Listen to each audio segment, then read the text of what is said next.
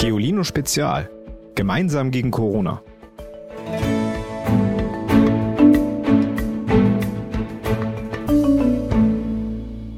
Hallo, ist es schon wieder Freitag? Also ich muss zugeben, ich vergesse manchmal, welchen Wochentag wir gerade haben. Geht das euch auch so? Heute sprechen wir über das Thema Impfen. Kennt ja bestimmt jeder von euch. Ab und zu müssen wir zum Arzt und bekommen eine Spritze, die uns vor Krankheiten wie den Masern oder den Röteln schützt. Wissenschaftler auf der ganzen Welt suchen jetzt einen Impfstoff gegen das Coronavirus. Noch haben sie es nicht geschafft, aber wir wollen euch heute mal erzählen, wie so eine Impfung überhaupt funktioniert und seit wann es Impfungen eigentlich schon gibt. Aber zuerst unsere Nachricht des Tages. Die kommt heute ausnahmsweise nicht von einem Nachrichtenmedium, sondern von Twitter. Aber sie ist so süß, wir konnten sie euch nicht vorenthalten. Emma Smith kommt aus England und hat auf Twitter einen Post gemacht, der über eine Million Mal geliked wurde. Sie schrieb, mein Hund war so glücklich, dass alle zur Quarantäne zu Hause sind, dass sein Schwanz nicht mehr funktioniert hat. Wir gingen zum Tierarzt und der Tierarzt sagte, er hat sich den Schwanz verstaucht, weil er zu exzessiv damit gewedelt hat. Ist das nicht süß? Ihr Hund heißt übrigens Rolo und ist ein Dackel. Und dem kleinen Rolo geht's übrigens schon besser. Er bekommt Schmerzmittel und kann seinen Schwanz jetzt schon wieder von rechts nach links bewegen. Nur hochheben kann er ihn noch nicht so gut. So, aber jetzt zu dem kleinen Pieks, der Leben retten kann, der Impfung. Noch im 18. Jahrhundert waren Ärzte nahezu machtlos gegen Seuchen. Besonders schlimm wüteten damals die Pocken. Fast jeder Dritte starb an der Krankheit, die eitrige Pusteln am ganzen Körper verursachte und mit hohem Fieber einherging. Wer überlebt hatte, behielt tiefe Narben, wurde blind oder taub. Im Jahr 1796 wollte dann der englische Landarzt Edward Jenner helfen – und steckte den achtjährigen Sohn seines Gärtners absichtlich mit Kuhpocken an. Aber keine Angst, diese Pockenart verläuft für Rinder tödlich, aber bei Menschen ist sie harmlos. Vor allem aber trainierte sie die körpereigene Abwehr des Jungen für einen Angriff der Menschenpocken. Denn als Jenner diesen sechs Wochen später mit einem üblen Erreger für Menschenpocken infizierte, passierte nichts. Das Experiment hatte den Jungen offenbar immun, also unempfindlich gegen Viren gemacht. Wie? Das konnte Jenner sich damals beim besten Willen noch nicht erklären. Heute wissen wir aber ziemlich genau, wie Impfstoffe funktionieren. Darüber habe ich mit Frau Dr. Seibert gesprochen. Ihr kennt sie ja schon aus der Folge zum Virus und zum Immunsystem. Hallo Frau Seibert, schön, dass Sie wieder Zeit haben und mit mir sprechen können. Hallo Ivy, geht's Ihnen? Sind Sie noch gesund? Mir geht's ganz gut. Cool. Also in Selbstquarantäne, sage ich mal. Das letzte Mal haben wir das Gespräch aufgehört. Da haben Sie gesagt, wenn alles gut läuft, haben wir bald einen Impfstoff. Ja, die Forscher sind im Moment unter Hochdruck und mit voller Kraft in allen Ländern der Erde dabei, nach einer Impfung gegen dieses Coronavirus zu suchen, damit wir uns dagegen schützen können. Was ist denn eine Impfung? Eine Impfung, da wird ein Impfstoff gegeben. Und zwar ähm, ist das ein Teil meistens des Krankheitserregers, gegen den wir uns schützen wollen, mit dem Ziel vor der Krankheit, die dieser Krankheitserreger auslöst, zu schützen. Die Impfung soll das Immunsystem aktivieren und das Immunsystem soll dann seine Abwehr aufstellen und diesen Krankheitserreger abwehren können.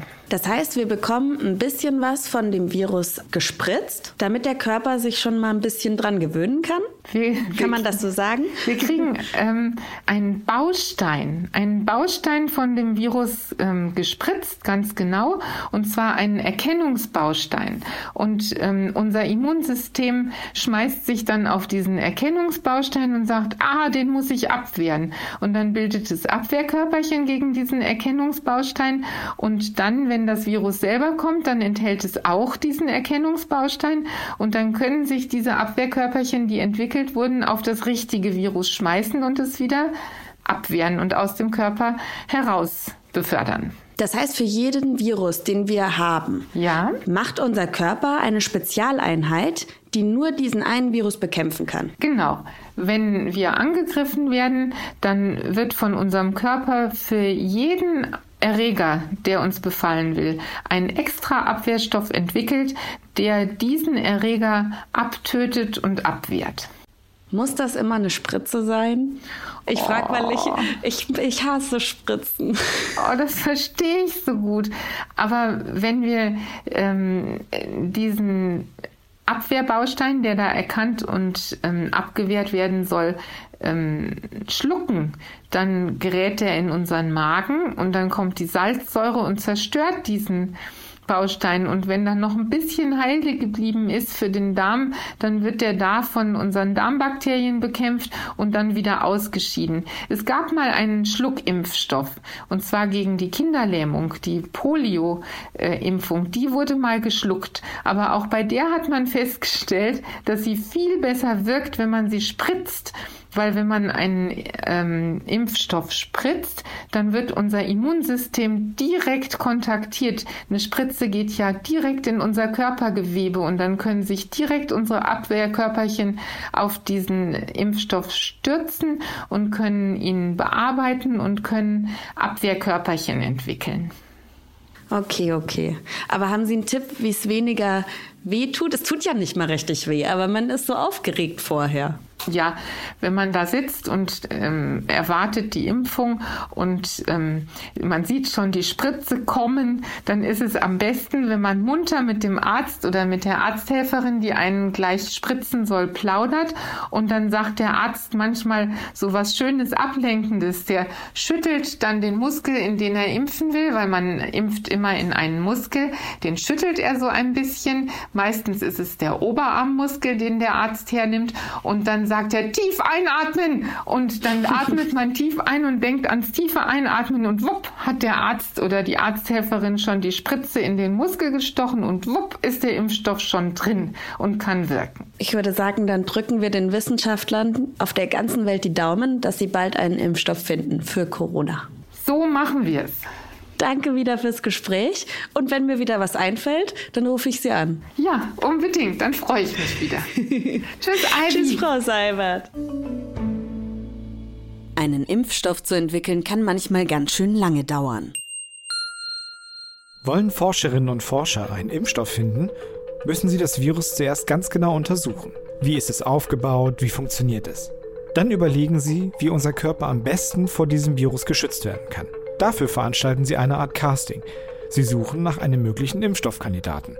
Das sind abgeschwächte oder abgetötete Krankheitserreger, die im Körper nicht mehr ganz so doll wirken wie ein quitschfideles Virus. Trotzdem aber reagiert unser Immunsystem auf diese nicht mehr ganz so fitten Erreger und bildet Antikörper. Das macht ihn immun. Haben die Wissenschaftlerinnen und Wissenschaftler einen solchen Impfstoffkandidaten gefunden, produzieren sie ihn in größerer Menge, um ihn testen zu können. Das machen sie zunächst an Versuchstieren. Dabei sehen die Forscherinnen und Forscher, ob der Impfstoff gesundheitsschädlich oder sogar tödliche Nebenwirkungen hat. Wenn das ausgeschlossen werden kann, verabreichen sie den Stoff einigen gesunden Menschen. Aber erstmal nur wenigen und die werden natürlich vorher auch gefragt. Vertragen diese Personen den Impfstoff gut, geht es richtig los. An der nächsten Testphase nehmen Hunderte bis Tausende Frauen und Männer teil. Auch solche, die schon älter und schwächer sind. Dann sieht man nämlich, ob der kleine Pieks die richtige Wirkung hat. Erst danach wird der neue Impfstoff in großen Mengen produziert. Aktuell forschen über 61 verschiedene Forschungsinstitute weltweit an einem Impfstoff gegen das Coronavirus. Einige sind schon an dem Schritt angekommen, ihn an Freiwilligen zu testen oder stehen kurz davor. Das ist schon mal sehr vielversprechend. Bis wir einen massentauglichen Impfstoff haben, kann es jedoch noch ein bisschen länger dauern. Wir wollen ja auf Nummer sicher gehen, dass der Impfstoff nicht mehr schadet, als er hilft. Bis dahin heißt es natürlich, zu Hause bleiben. Haben wir uns nicht das Coronavirus, sondern nur eine normale Erkältung eingefangen, können Hausmittelchen sehr gut helfen. Die hören sich teilweise sehr witzig an, wie zum Beispiel Kartoffelwickel gegen Halsschmerzen, aber sie helfen. Oder ihr macht euch Salbeibonbons selbst. Die Hausmittelchen von Oma, die gibt's auf www.giolino.de. Es gibt zwei Menschen, die bringen die Geolino Spezialredaktion gerade richtig zum Heulen. Aber nicht vor Traurigkeit, sondern vor Lachen. Lasse, Tristan, die Bühne gehört euch. Hallo, ich bin Lars. Es gibt ja so viele Corona-Extras, aber wir machen kein Corona-Extra, sondern ein Witze-Extra. Hey Leute, hier ist wieder der Tristan aus Rheinheim. Hier sind meine Witze für euch, denn Lachen hält gesund. Ich erzähle euch mal ein paar coole Witze für ein witziges Wochenende. Max Vater fragt, hast du dein Zeugnis bekommen? Antwortet Max, ja, aber ich habe es Paul geliehen meint sein Vater. Warum das denn? erwidert Max. Er wollte mal seine Eltern erschrecken. Treffen sich zwei Hunde auf der Straße, sagt der eine, Hallo, ich heiße Bernhard von Preis. Und du? Bist du auch adelig? sagt der andere. Ja, ich glaube schon. Ich heiße runter vom Sofa. So, der nächste begegnen sich im Wald ein Wolfshund und ein Ameisenbär. Will der Ameisenbär vom Wolfshund wissen. Was bist denn du für ein Tier? Der Wolfshund antwortet. Ich bin ein Wolfshund. Mein Vater ist ein Wolf, meine Mutter ist ein Hund. Und du, was bist du für ein Tier? Der Ameisenbär erwidert. Ich bin ein Ameisenbär. Meint der Wolfshund, du willst mich wohl veräppeln.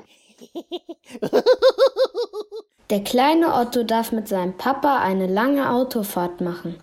Als sie wieder zu Hause sind, fragt die Mutter, na, wie war denn die Fahrt?